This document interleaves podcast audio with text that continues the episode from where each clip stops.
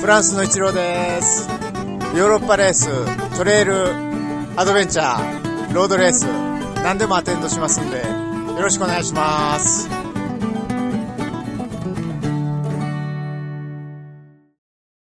いいややーこれはでねお酒はどっちも力入れてるけどああの豊品の原神の力の入れよう、ワインの力の入れようはちょっと桁が違うよねースーパーで聞こえてる実は感じ実は今日も長峰光城山を、えー上り下りした後に原市に寄ってね、私どもね、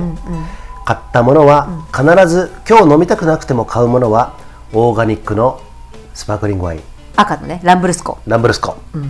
なんですけど、そういったねマニアックなものもね、常に常時置いててくれでてなんかさ本屋さんでいうさ平台みたいな感じでね、今これいいですよっていうものをね、あのコーナーがちゃんとあるんですよそれもでかいんですそようでビールのクラフトビールの種類の多さがすごいよね、あそうなんですよね、うんで外国のビールもあるし、でで鶴屋一方鶴屋はねあのね地元の信州の地元のお酒とかそういうのに力入れてる逆にこの前も東京土産でマッキーが選んだ焼酎はあのそば焼酎の峠峠とっても美味しいユージンさんが大好きな北門っていうお蕎麦屋さんでですね飲むねそば、湯割りのそば焼酎とっても美味しいんですけど、はいそ れが峠というねそば焼酎そうなんですよこれはあの信州の,、あのお酒なんですけどもね、だからそういったものに力入れてだから特色があるよねスーパーのさ、それぞれのはい、それはいいことですねいいと思うね、かといって個人商店頑張ってほしいよっていうねそう個人商店もねだからさそうそういったところにもねどんどん目を向けてそういう足こと運ですねねもう車止めるのが大変とかいろいろあるけどさねあのこっちだとね、うん、でもなんか工夫工夫して買いに行きたいですよね ねはいありがとうございます、あ以上で以上で坂さんの坂ねさんはい投稿ねありがとうございます、えっ、と超割り込み投稿ということでこれ一本ネギねやりたいこ ちょれっと待ってそちょっとそこ触れてほしかった、うん一、本ネギをやりたいです特にあのーアヒージョアヒージョね、一本ネギどんな味がするんですかねさっき言ったようにねねちょっとこれた試してみたいですね一はい本ネギを、えー徹底解剖してですね、一本ネギでもうだい大体酔っ払ってきてちょっと面倒くさい感じになってきたんで ああはいもうねもう食いしん坊なんですよ食いしん坊、僕もうねね食いしん坊のレベルじゃないよねユーディさんそうなんですかなんて言えばいいのだからもうあの妄想癖があるのなんかよくさよくさ性欲絶倫とか言うじ ゃんじゃなくてちょっこの人、うん食欲絶倫あそうなんですね本当にただ、ん一日一食とかねそのぐらいなんでそうあのね絶倫ってねすごく大食いってわけじゃないんです、その妄想がすごいの、そうなんですよもう YouTube で大体見てるのは格闘技か料理のそ食べ物う食べ格物闘技料理もう何にも考えなくていいやつ、うん他に日中いろいろ考えてるんで、このねそうあの難しないいや問頭で題ねもねいろいろねそうあそりうまそしうたからねそう、はい難しい問題別に何もないよね 何もないんですけどあの今聞いた瞬間に分かったえ実は俺何もないわなと思 って基本猫だからねそう基本猫とかさなんとかゴマアザラアザラシとかねなるほど猫ってさ、あの日中ダラダラしててさ日向ぼっことかして、うんいいな、うん猫になりてえなってみんなうん一回も思ったことないですか、うんって思うけど猫は猫ですんごいいろいろ考えててあそうだよねあの彼らなりに生活をしてるわけじゃないですかいろんな葛藤して。ユージさもうそのままなの,、んあのねパッと見何にも考えてな くて、ふわーっとしてて、なんかお気楽な人だなっていうふうに見えるのね、うんうんだけど本当は内心めちゃめちゃ葛藤してたりとかいろんなせ結か構ね、センシティブなんだよね。あセンシティブだし葛藤してるけれども、もしかしたらその時間はえっと、えーそうだな30%ぐらいかもしれないよね。え30%もあんのあうんわかわかんないけどわかんないけどだあとの70%は実はもう本当に何にも考えてないのかもしれないでもね、ユージンさん見てるとね、幸せだな、幸せそうだなと思うよあ。そうでしょだからさ幸せそうだなと思うと、それって幸せそうだなって思うのって軽い気なんだよね。あそ軽うなんいだ陽の気だから、うんうんうん陽の気を発してるんですよ。うんでそれを受ける側も、はいあの重い陰の気だったとしても、陽にね、うん持ってってくれるんで。そうなんだねそういうのはとてもすごい能力だと思うよ。あだから猫ってさ抱っこしたりなんとかするとさ、幸せな気持ちになるじゃん。それを合わせ持ってるユージンさんは。そうだね、だからさ大体さ、あのこいつ優しそうだなって俺息子にシューマってやつがいるんですよね、 シューマってやつやつがいる今年ね一丁目に二十歳になるんですよああね1万5000円の1人1万5000円の寿司でも食わしてやろうかと、ね、今あのいろいろやってるんですけどむすあのお姉ちゃんがもう22歳なんだけれども、その時も1万5000円の寿司をね、松本にある犬飼っていうね寿司屋さんマッキーとも行ったね犬飼さん美味しかったですねもう本当にさ、 まあ、まあ犬飼いからまた話広がるね。広がっちゃうよねあのね、あのー本当に予約制、完全予約制。うんカウンターもうみんなあのー何あの板さん、おすすめじゃなくて、お任せ。お任せ、うん、で週に2回23回ね北陸に、新潟とか、あの北陸の方に仕入れに行くんだよねそう、ん仕入れに行ってるんですよ、寿司えはー仕入れがちょっと食べたくなってきちゃった仕入れが一番大事っていうね、そのパイプが大事っていうんですけれども、それは人間性もねもちろんあるんですけれどもそこに、えー連れて行こうかなと,、えー、と思ってる息子の話はどっから始まったんだっけだから、はら原新の魚介が美味しいからじゃないの違かったっけ違う猫だ猫ね猫あで俺の息子がね、シューマって言うんですけどもバスケ部のキャプテンやったりとかね、いろいろあの運動神経めちゃくちゃいいんですよ、ですんげえ優しい男だからいつもね俺の中ではねあいつらには見えてないけど、シューマとかねお姉ちゃんにも見えてないけれども肩に鳥が止まってるんですでごめんあのそれが言いたかったのそもうさ二で十歳になってさ、おめでとう成人ねっていう話で終わればよかったのにうでもう一個言うと、でさっきも言ったじゃんマッキーが、そこで俺に友人さんは、えーそういう気を持ってるような気を持ってるああそうそう、うんあそれでさ、あであの皆さんねあの、インディゴ・チルドレンとかちょっと話飛んじゃうね あんたもやるねインディゴ・チルドレレンとか、クリスタル・チルドレンって話聞いたことありますかねあありますよあのね、うん生まれた年代、うんあるあるところのね、いつ何年から何年の年代の人はインディゴ・チルドレンで何年から何年はクリスタルとか言われてるんですけどで歌たちは私とユージンさんはインディゴなんだよねそうでだそねの特徴は、うん戦う民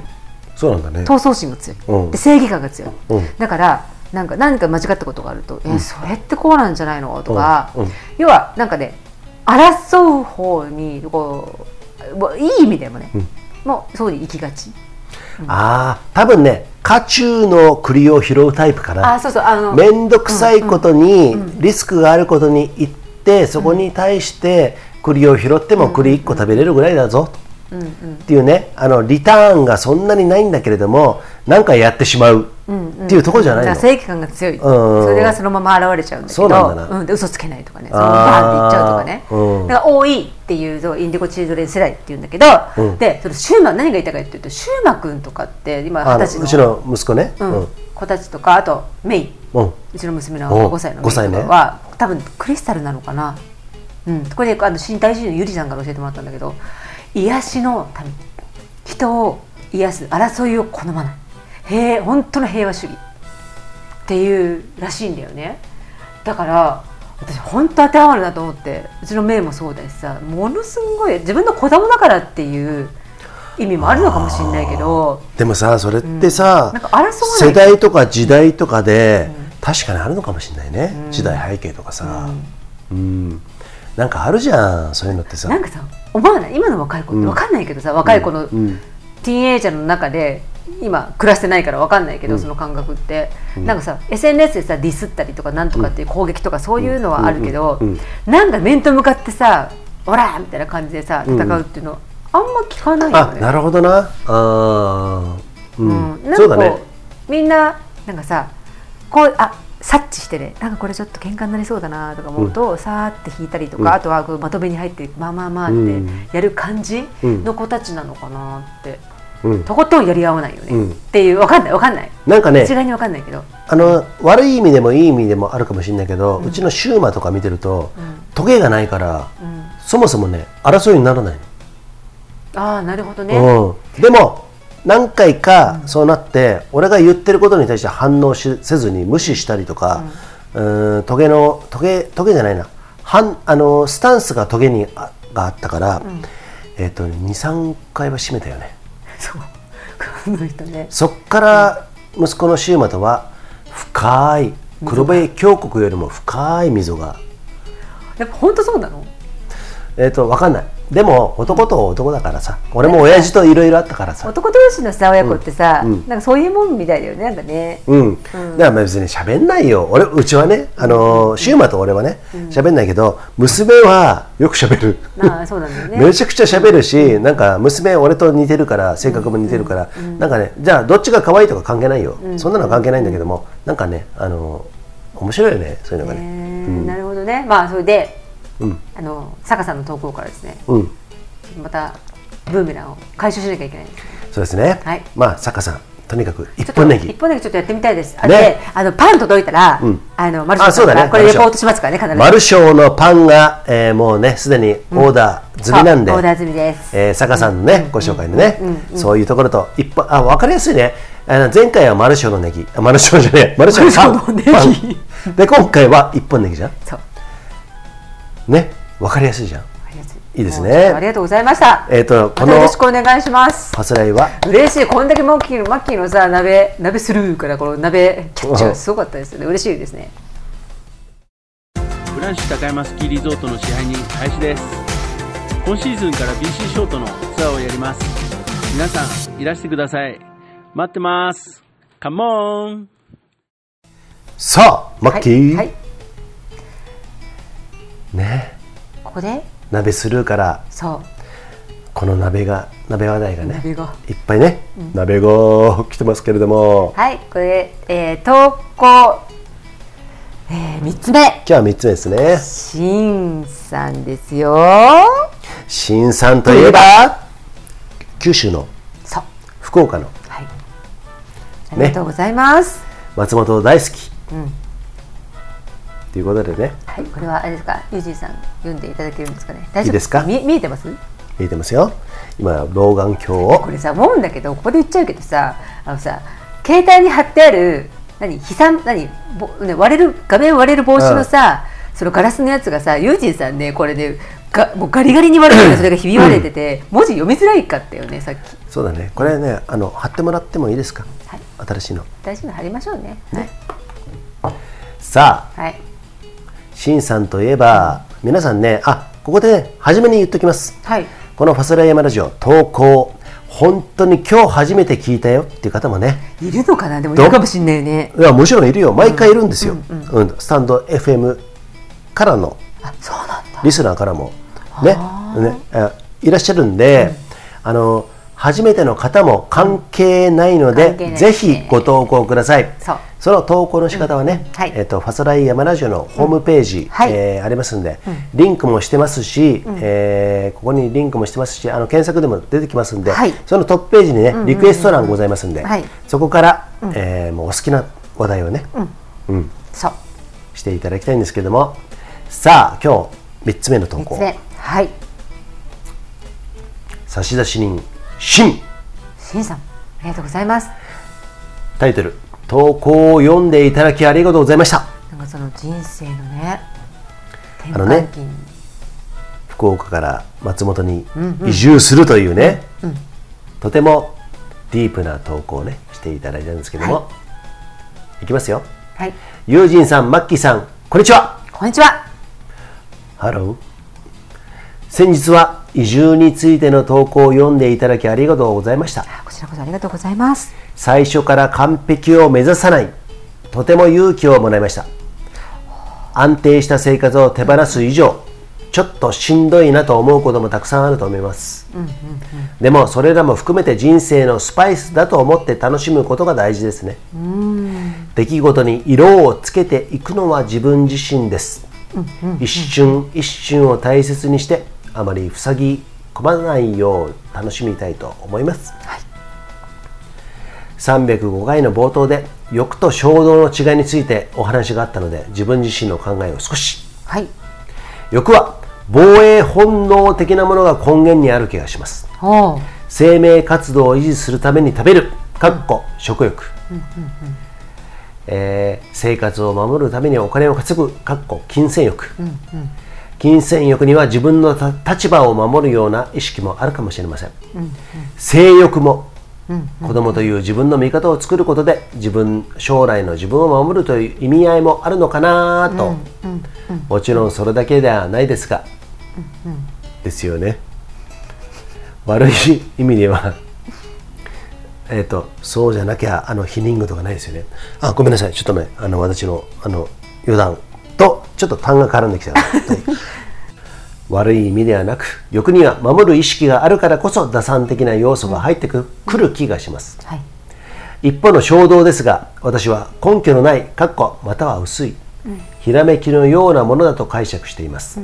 人との出会いや今までの自分の経験から突然生まれるもの、そこには打算的な要素が入り込むことは少ないです、ただ欲とは違って根拠が薄いので後付けで頭で考えるとやらない理由を探し出してしまうだからこそ瞬間を大切にすべき、そんな解釈です、はい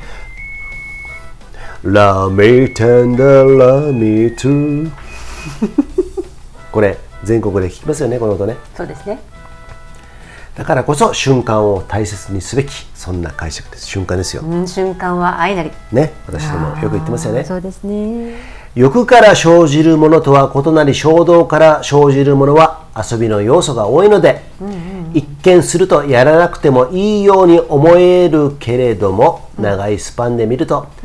やった方が正解になるような、そんな違いもあるかもしれません。なるほど欲も大切だけど衝動も大切、衝動を無視しすぎると、心が死んでしまう気がします心が死んでしまういやこれはそれはその通りだと思う私も心が死んでしまうねうん、うんうんそうよね自分の心を大切に少しゆるーく生きてみたいと思う今日この頃です、追伸はい鍋スタイル来ましたよ来ました鍋鍋来ましたねここに来てる鍋フィーバー福岡出身ということもありもつ鍋をすることが多いです、ああこれねちょっとねもつ鍋あもつ鍋俺したことない家ではないねさすながいに、ねうんあんまりないんじゃないかなこっちの方の人って、家ねでそもそももつってなんだっけって鶏もつとかさ何もつとかねそういうことから何もつ何もつって何え内臓小腸小腸なの、あそういうことね、このもつ鍋は何のどういうこと小腸なのあなんか豚とか牛とかってことあそういうこと、あじゃあいろいろな種類のもつ鍋があるのね多分そうだよねあそういうことね、んオッケーわかりました多分牛なんじゃないかなもつ鍋もいろいろな形がありますが、生姜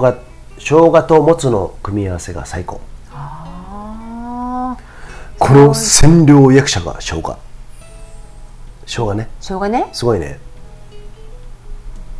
もつは大ぶりの小腸が良きうーん初なんか入れてもいいですねあ美味しそうハツってあの心臓だっけそう心臓初もいいのハツうんうんうんかっこもつ鍋は油を楽しむものだと思っているので小さくカットされたもつは個人的にはノーですえー、ちあれどのぐらいなんだろう大きさそのしんさんがさ、うん食べてるそのスタイルのもつ鍋の大きさってどのぐねえらいなんだろうねまあそういうことねうんねもう大体もうさもうあのあれじゃないよ卓球玉ぐらいの感じ卓球玉卓球ボールね大きくないあでっかいのそそそんなもんなのかなもしかして、うんわかんわなかんないねいあのねワンコインぐらいなのかなちっちゃその後まだありますよ、はいではでははいありがとうございましたはありがとうございましたしんさいありがとうございましたんえー、衝動と葛藤まあしんさん衝今動と日葛藤ごねめんなさいえちょちょちょちょえっとおあれ本ちょちょえっとね欲と欲と衝動書道、欲と書道えっ、と小説になりそうなねタイトルですけれども欲と衝動衝動がなくなると心が死んでしまうっていうね、まずそこは我慢ねとか、そこをね、しょあの新さんはね、あのいろいろあの噛み砕いて、自分は衝衝動とはこういうもの、欲とはこういうもの。この前さ、俺聞かれたじゃん。マッキーにさ、うん聞かれてあの勢いなんか言ったと思うんですけれども、マッキーの衝動と欲の違い、それをちょっと今ね、私はい、私私私さほとんど衝動できてるからなるほど。うーんどういうふうに言ったらいいんだろう必買い物も衝動ですもんねおー衝動買いとかさ、ね悪い意味で使われてるけどさ、それってほら、えっと浪費、かっていうイコール浪費かってことでしょ、で無駄なものを買うとか衝動ってさよく考えないで買うかあらあとかなさ、るほどね、言うけども私は結局欲しいなって思うもんって、うんパッてこう瞬間的に思ったものに結局なるわけうん、あいろんなこと考えて値段がこうだなとかさ、なんとかだなとか思ってても、で時期がちょっとなとか思っても、うん結局そこに忘れられないのそれが。あで私はもう、パッと思ったらもうそれを買うようにしてる、買うよね、うん、私の買い物スタイル知ってると思うけどあ知ってるよね一 そう回あのすごいと思ってステップバックして、スウェイして一回かわして そんなことしないけどねね、このうまい棒にするっていうね前も食べないけどねうまい食べないね、はいはいヤオキンねヤオキンね病気、うんあメーカーがそうあそうなんだ、うんえーっと、 まあ、それはいいんですけれどもな衝動と欲でも欲っていうのはさシンさんが言ってたように、あの防防衛派の方防衛でしょね守るっていうそこれとはすごいわかる、なんか俺ね初めて言われてあそういうことなんだなって分かっては多分どっかでいるんだろうねでもこれ言われてああそういうことなんだなそうなんかね言語化されるとさあなんか整理つく感じがするよねそうだねうんすごいなんかシンさんってねそういうのねすごいねシンさんはやっぱりなんかあそうだんなかね思考の人って感じするそうだねいいいいろいろ、うん、考えてそれを分かりやすく人に伝えることができる人なのかなって思ってんでえっとそうだな俺みたいなタイプとはもう正反対だねそうだね超感もうこの人ねとにかくね何、か言えばいいと思ってんのとにかくちょっと何か言って当てずっぽいことなんとにかく何かで雰囲気が合ってればこの言葉でいいやみたいな感じで言うからだからさっきみたいにすなすなちょっと待ってすなすな完すな全みにたさいなさ下手な鉄砲じゃないです かねそうそうじゃんだってあうのんチュロス事件だってそうじゃえんっと、クオリティザンクエンティティじゃなくて、クエンティティ、あ、ちょごめん、えっと、クオリティよりもクエンティティ、質よりも量じゃん、俺、それじゃん。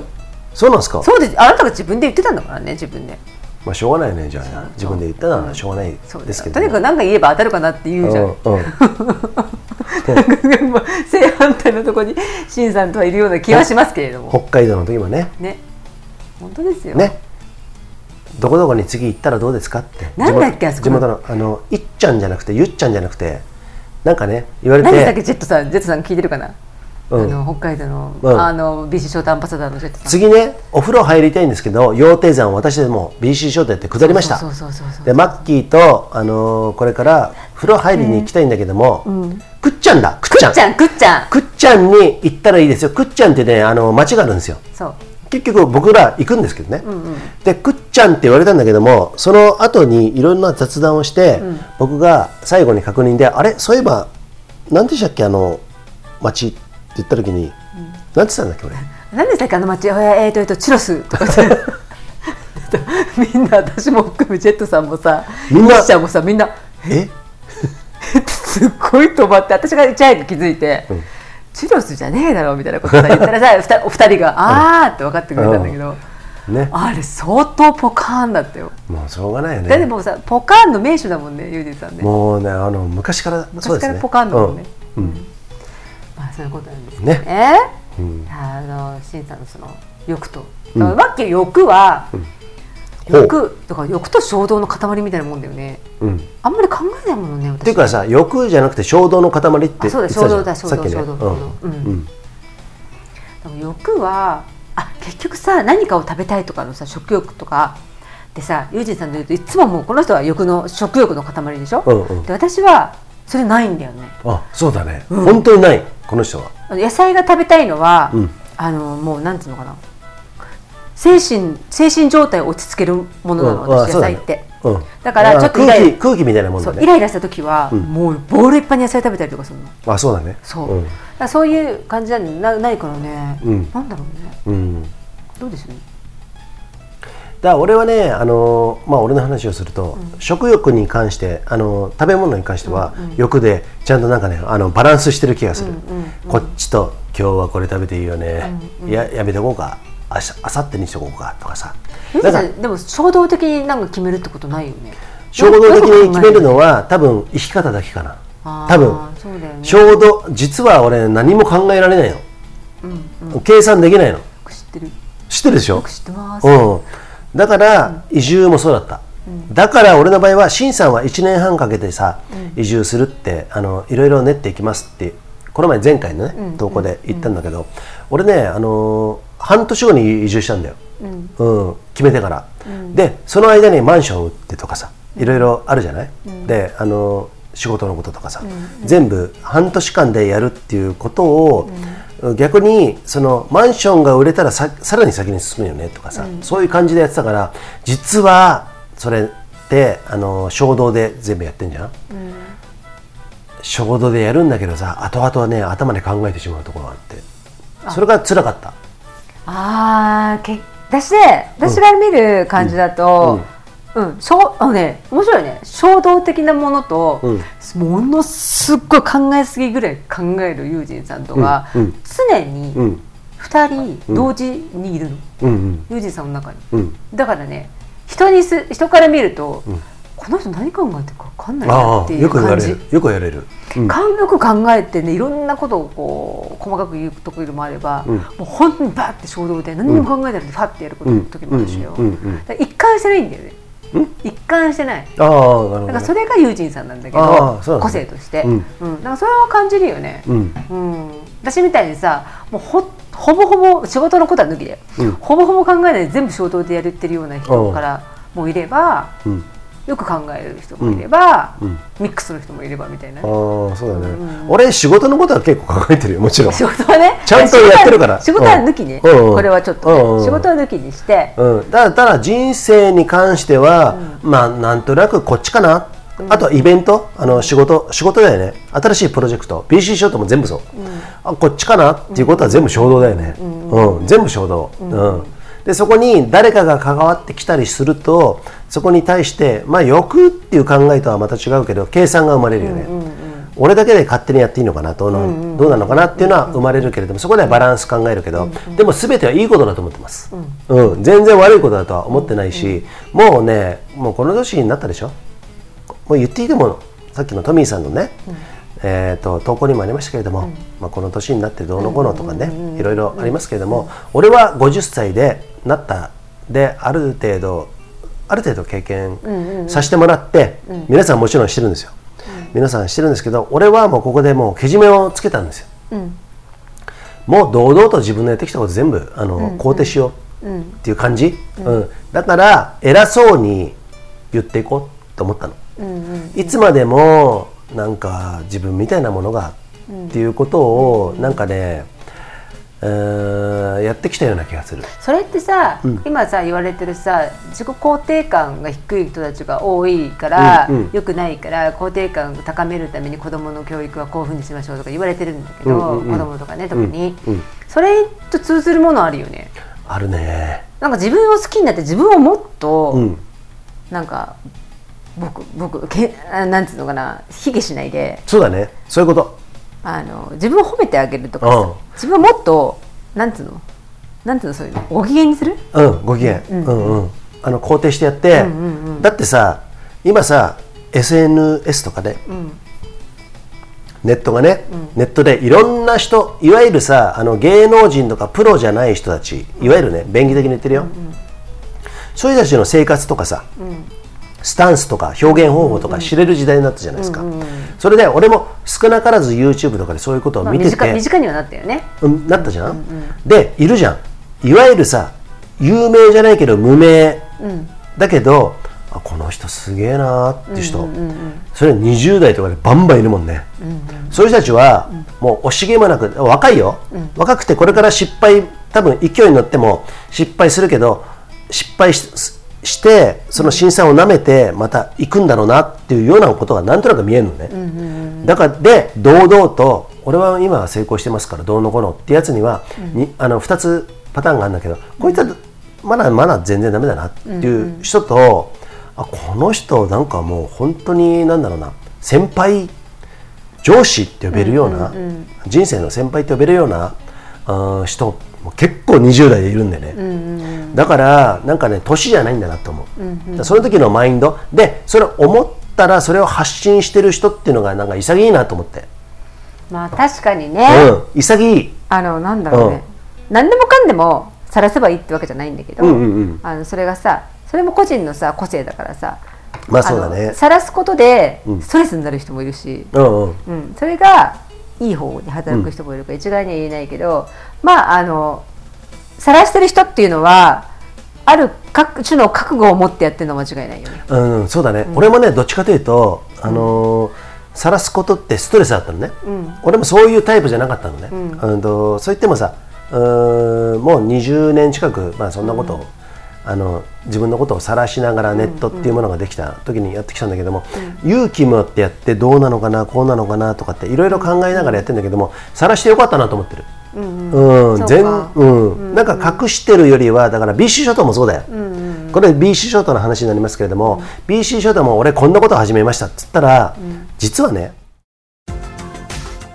要点をこよなく愛し要点を誰よりも登ってる男石ちゃんこと石神ですみんなファスラってる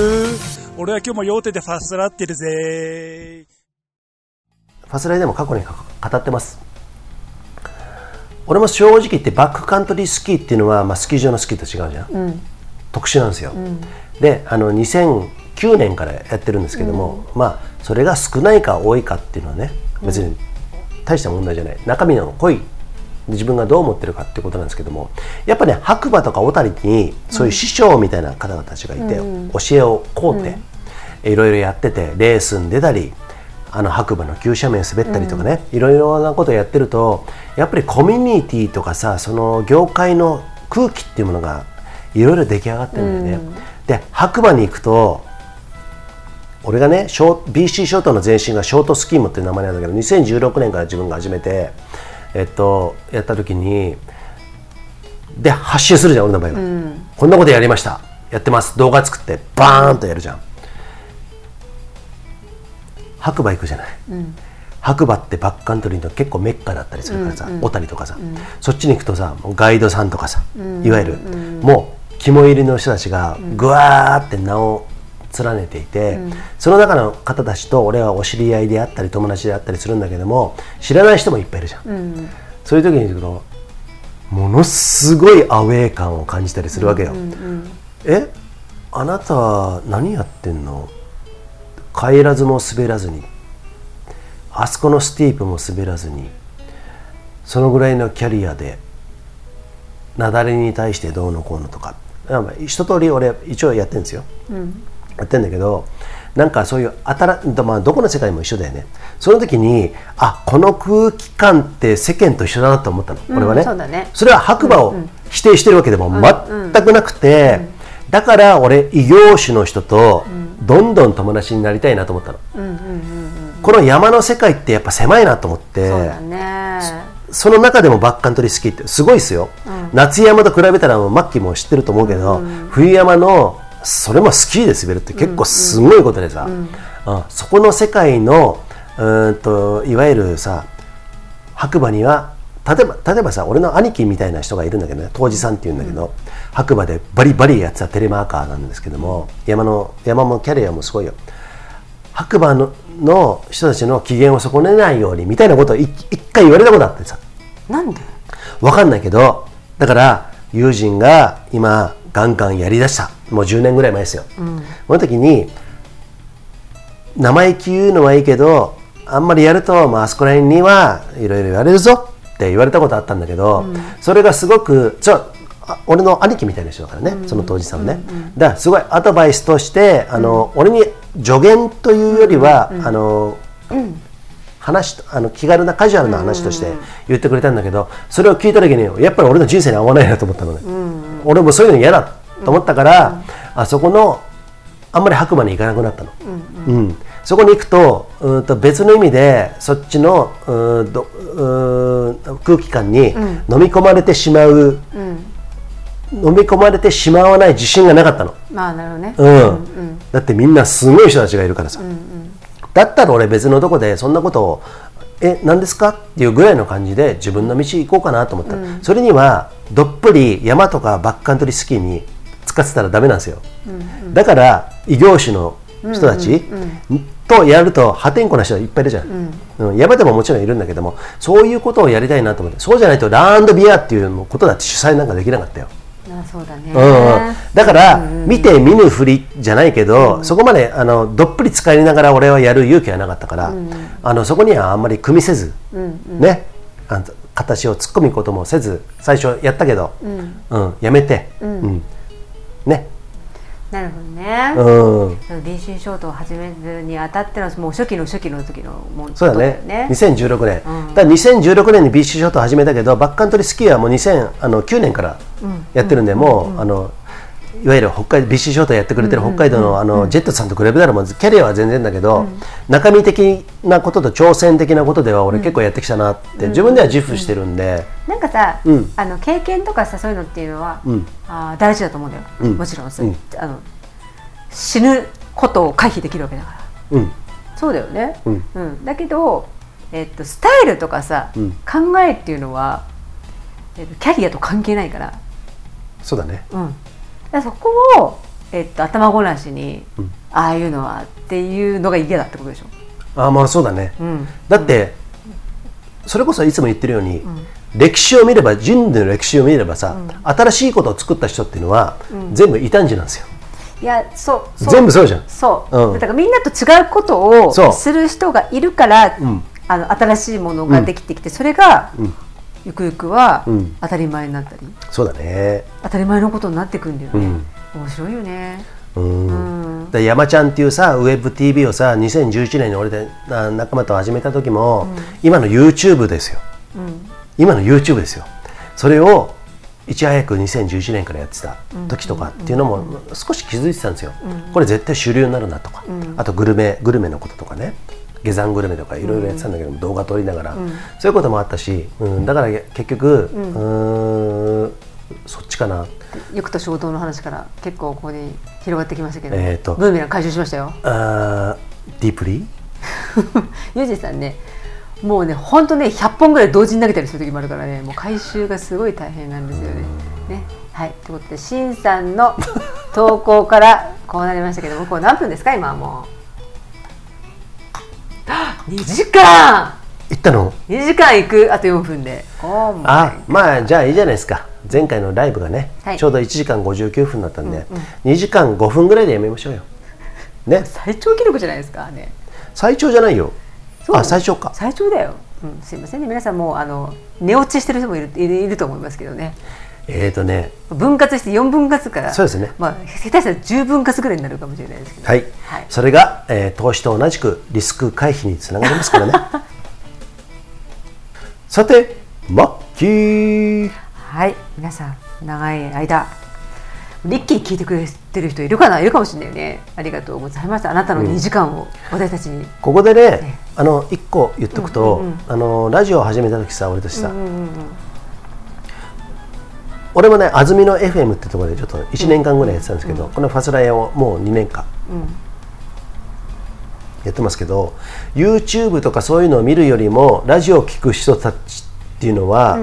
ある意味、なんかリテラシーが高いっていうことを聞いたことあって、なちょっと懐かしくないファスライでもそう何回も言っててよね、うんうんだから聞きながらやるとあの目は奪われないから耳だけ奪われて、目は別のことできるから何かをやりながらながらができるってことで、あの聞くこういうコンテンツっていうのは、YouTube よりも実はアメリカではバズってるっていう話も聞いたことあるじゃん。うんそれうんそれをあのファスライに私が、マッキーが入る時にそれを聞きましたそうだねそうそれが2020年じゃん、うんあのコロナの第1年目みたいな、で2021年に、えーファスライのフォロワーを2000人ぐらいにしますって、僕は公言しました、うんどうですか今えーとね、その10分の1ぐらいかなっていうね、いやありがたいですよ、まあ、まだプラプラットフォームもね、私はですね一、人でも聞いてくれたら嬉しいですよあでもそうだね、ほんとそうようちみたいな番組をってうかさうんもうそう、ねねそのぐらいの感じですよ、そうですよ、皆さんのお耳のですねうん、ね、おお供耳にの恋人にお、耳のお供じゃないお耳の恋人ね。ねはい。ということで皆さんも長い間ありがとうございました。どうですかね楽しかったですかね投稿そうくださいねあの途中でも言いましたけども、パスライのホームページからリクエストというところからですね投稿できますんで何でもいいですね本当面白い話題面白くなくてもなくても、こんなことあって愚痴っちゃったとかねそんなのもいいんですねいいんで俺は、私は怒ってる、でもいいですし、うん悲しいことがあった嬉しいことがあった、うんもう日常のこと、うんあなたの日常のことでももう全然いいんで、あのそれをテーマにねもうこれ2時間ぐらい喋り通して、まあ、このマッキー友人がですね、うんそれをあの取り上げて喋り倒しますんでそうですねはい、何でもいいですよ話題2ヶ月後かもしれませんけれども何多分どっから来てるのそれごめんねちょっとあのあの酔っ払ってるんだよねすぐできないからあねああすぐあのあできないすぐ編集ができないってそこうとそうあじゃじゃじゃじゃあの収録がねあ収録がね、うんそうだね不定期なん不でね定期配信なんでね、はいということでですねどんどん投稿くださいねでね引き続き鍋おうこれ鍋選手権みたいな感じになってきてるけうんど鍋あの投稿待ってますんでねいいですよはいよろしくお願いしますもう鍋はねもう本当にね僕らが掲げてるビクスそうミックスってミックスってあそれ話すとね長いから長いからね次にまあ今日はいいよねこれもね、ト、うん次にしましょうあ違う次次これも次長い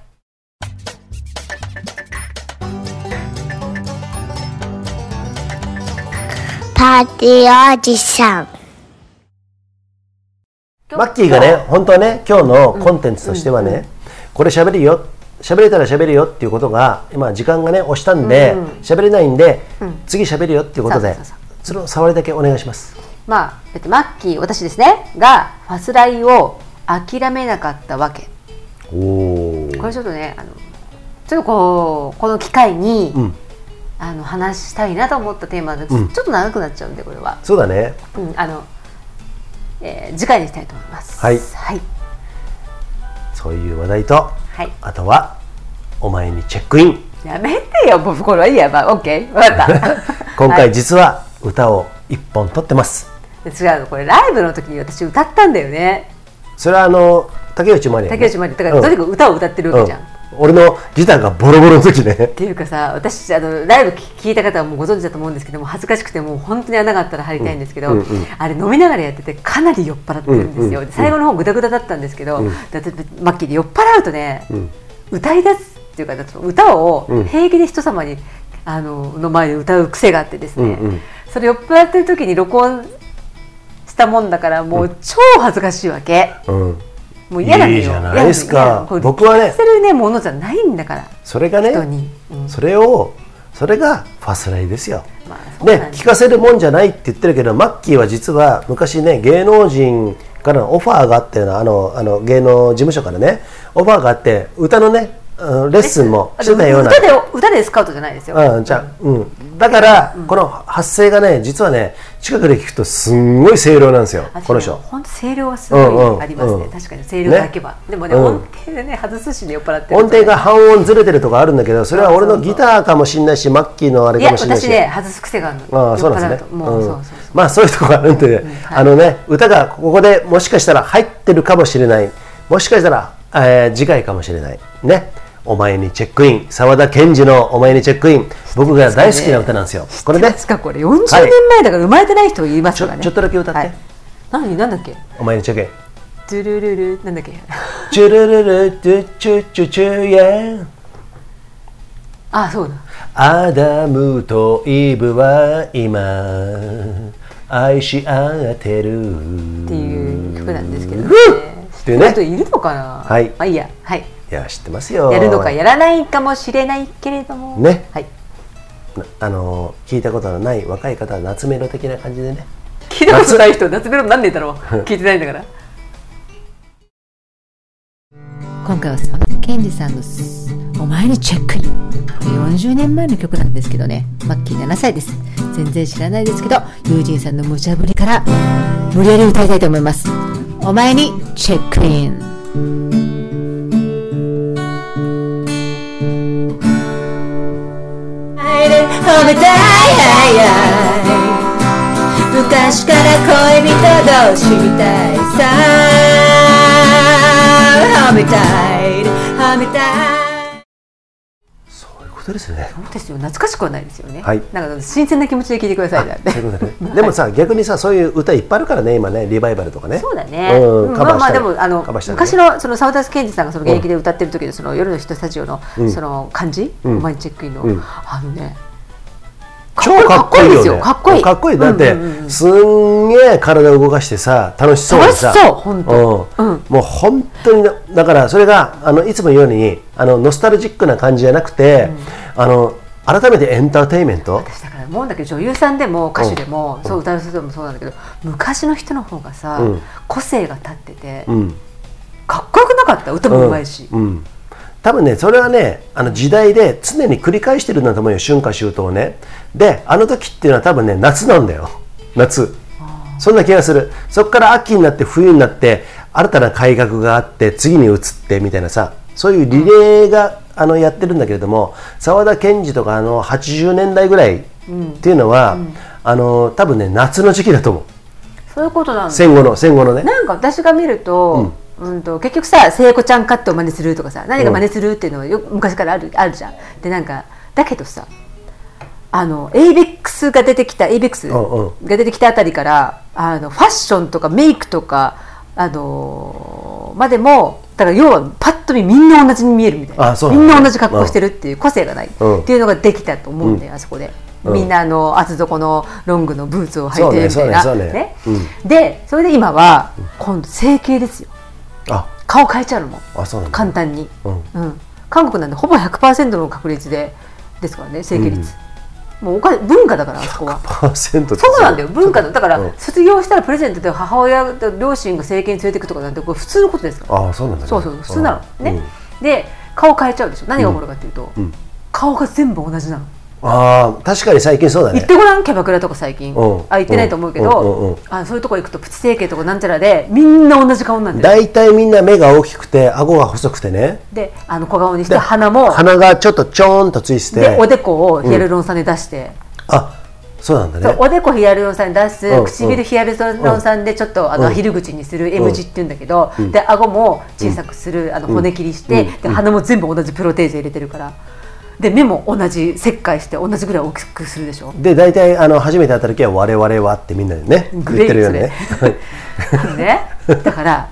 あの同じクリニックに行ってなかったとしてもみんなみんな同じところを目指してるからみんな同じ顔になるうんそうだね気持ち悪いからうねんすごい。そうだねあごめんなさい、この長くなったね、これ締めんのかなと思いつつ、まだファスライ続いてる、長えよと思ったでしょ。ねもう僕の中では「てーてんてんてれんてんてんてんてんてん」ってもうね常にあ のすでにねなってエンたんでディンすグけねど、もテーマはね。はい。えーといいじゃないですかまあそんなこと個性出していきましょうね。ね、はい。マッキーが、えーまあ、末期の怒涛のねすみまこせのん。ね火がつくとね。このね美の話題とかね今後ね出していきますんででしていきますあ最後ねあのもうあのそろそろ本当に最後だ終よわりますけれども、本当に最後はいは BC ショート今ねあ T シャツに続いて、ああっていうかロゴできましたねはい。 DJ 翼かね、はいはい作ってくれて、はいキャップ作ってます今ね、キャップオーダー中です。あとステッカステッカー、ねそういうものを作ってますんで、えーそこから始めたいとまたあーとそこからねそういうあニューロゴ新しいロゴ、そこら辺からあのラインナップで始めてますんで、はいはいよかったら皆さん買っていただいてですー。ねそう今ね、BC ショートの板を販売しているネットの、えっとね、B、あそこえっとね、ストアーズ。うんうんあごめん、ベースだったかな。まあまあまあそこはいいやどっちかエンブレスとまた違った、うんあのでそれはねネットショップで、あのー販売しますんで、はいあその作業でまた告知しますねそうですね、はいはいあぜひまあそんな風にやってまこすれんで、ねこれ数量だけ言っていい、んキャップね、こん今回ちょっと限定20個なんですうよ、んうんうんそうでなすんねで、うあちょっと訳があって20個なんですけど、あのちょっとねこれはね、かなりの早い者勝ちになる感じですあまあそうですねうん限定20って言っても私たちが1個ずつだから18個になっちゃうのかあそうだねそうだねでもね俺はねあの5つはもらおうかなと思ってますね頭いつあんのうーんとキングギドラより多い よね。ね。まあまあそれは、ねはいはい まあそれはいいんですけれども、あのーまあそんなこともね、はいやってますんでやってますね。んで、あの、 BC 広ショー告ト期ね待はいしてください。なんかねブランドみたいなものを作ってね、はいこういうふうにやって皆さんに応援してもいただいて、今度はウェアもあるかもないかも。ね、はい、多分ねややっていくよね、はいそういうこともね、ザック作ったりとかさそうそうそうそうそう本当に満足いくものがまだまだないんでそういうものをね、この BC ショートを応援していただいている方たち、はいえーのね、えーと一緒に企そ画れしがたりね、ね力になってね、うあの原動力になってね、そうですよ私たちもできできるんでね、はいあの応援よろしくお願いします。そうですね、はい、であなたが BC ショートのね、主催者となるそうそ可うみん能性なもがあ主ります役んでね。そうみんなが主はい、役。えーということで、ねもう疲れた今日は もうね、はい、これで、えー、バスラヤマラジオ第306回ありがとうございました。それでは皆さん、素敵な人生を軽く過ごしていきましょう。 See ya! チーやねー